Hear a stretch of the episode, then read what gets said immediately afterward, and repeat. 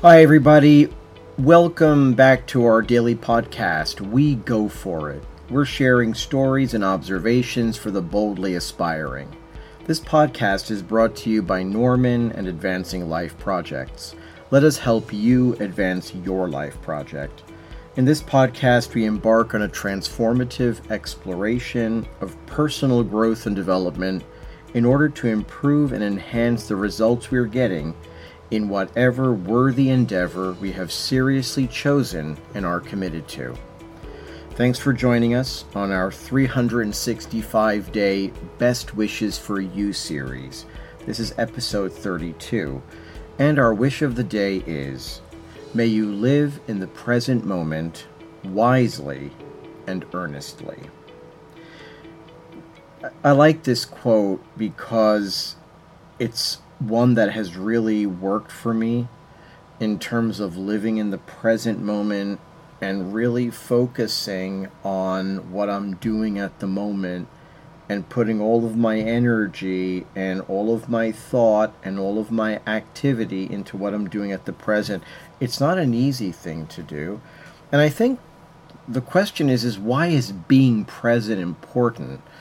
You know, there are quite a few benefits which come from living in the present, and I find all of them quite realistic and pragmatic. So let's take a look at the ones that I feel we can have the greatest impact on our lives for good. And the first one we have is when we live in the present, we give ourselves the opportunity to savor each and every moment that we live and even learn from them. In other words, we don't hurry through life while we're trying to reach an objective that would have us live a better life.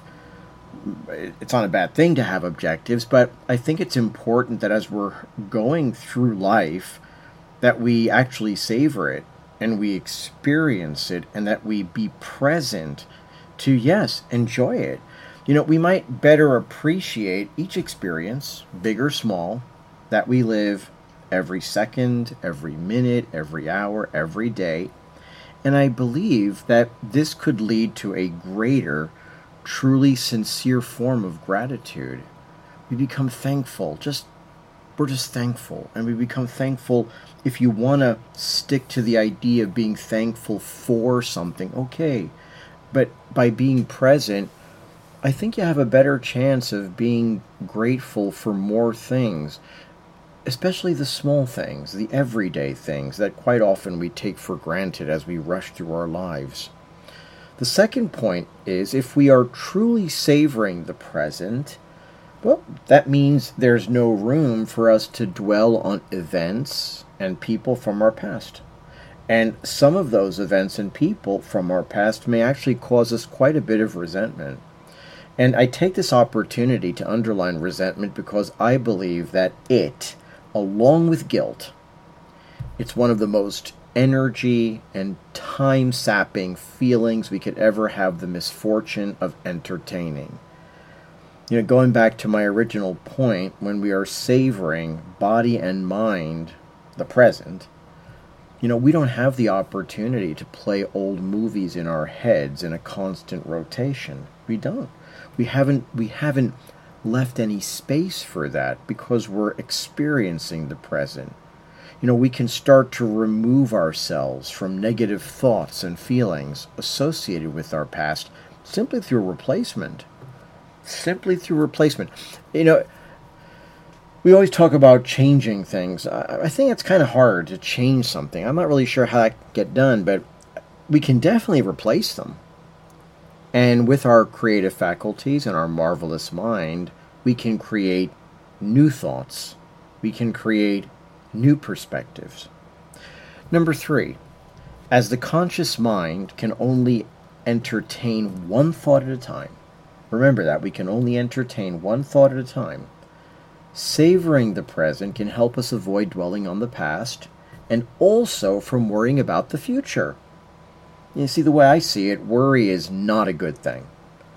I believe it does absolutely no good to the person who's worrying because worrying's not constructive.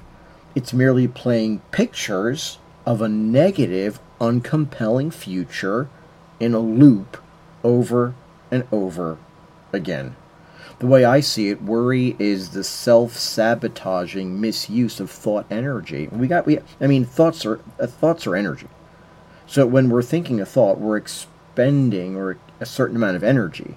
Now, we might be getting a little off topic here, but rather than worry and wring our hands in despair and, get all, flustered about stuff, let's take that same thought energy, because it's the same energy, and use it and redirect it towards constructive thinking and solution seeking. And by being present, we increase our chances of doing that, of developing the ability to control our thinking and stop worrying and think constructively, pragmatically, proactively. And my fourth point is if I'm truly living in the present, the majority of my waking time here and now, there's a good chance that I could become a more sincere and effective communicator, especially where earnest listening and understanding are concerned. We always talk about being a good listener, and I believe that there's a lot more literature and a lot more studies taking place about the importance of listening, and I don't mean listening as a technique. I don't like techniques. I am totally against technique. I am definitely for earnest, sincere, well-intended action. And when we get into the habit of being present every waking moment, this means that when someone approaches us to talk, because we're always living in the present, then we are fully present when they're speaking, and we are fully present to whatever it is they have to say. It becomes a knockoff effect, because I'm always present. When someone comes to talk to me, well, I'm present. I'm here. I'm listening to you, and that could develop into a really good habit of listening sincerely and earnestly. You see, a good, sincere listener is a much more effective communicator and advocate for their own and their stakeholders' interests. You become a much more influential, much more effective communicator and person, as a leader, as a team member, etc., etc. So living in the present has got a lot of really good pragmatic benefits that come with it, and it's something that has really worked for me, just in terms of peace of mind, just in terms of giving myself the opportunity to be grateful. Finally, let's take a look at this word earnestly. It says, may you live in the present moment wisely and earnestly. We're reminded that the concept of being in earnest is not just some bit of poetry or a self-help platitude. No. Being in earnest means being sincere with yourself with regards to the commitments that we say are important. Remember the quote by Goethe starts out with, are you in earnest?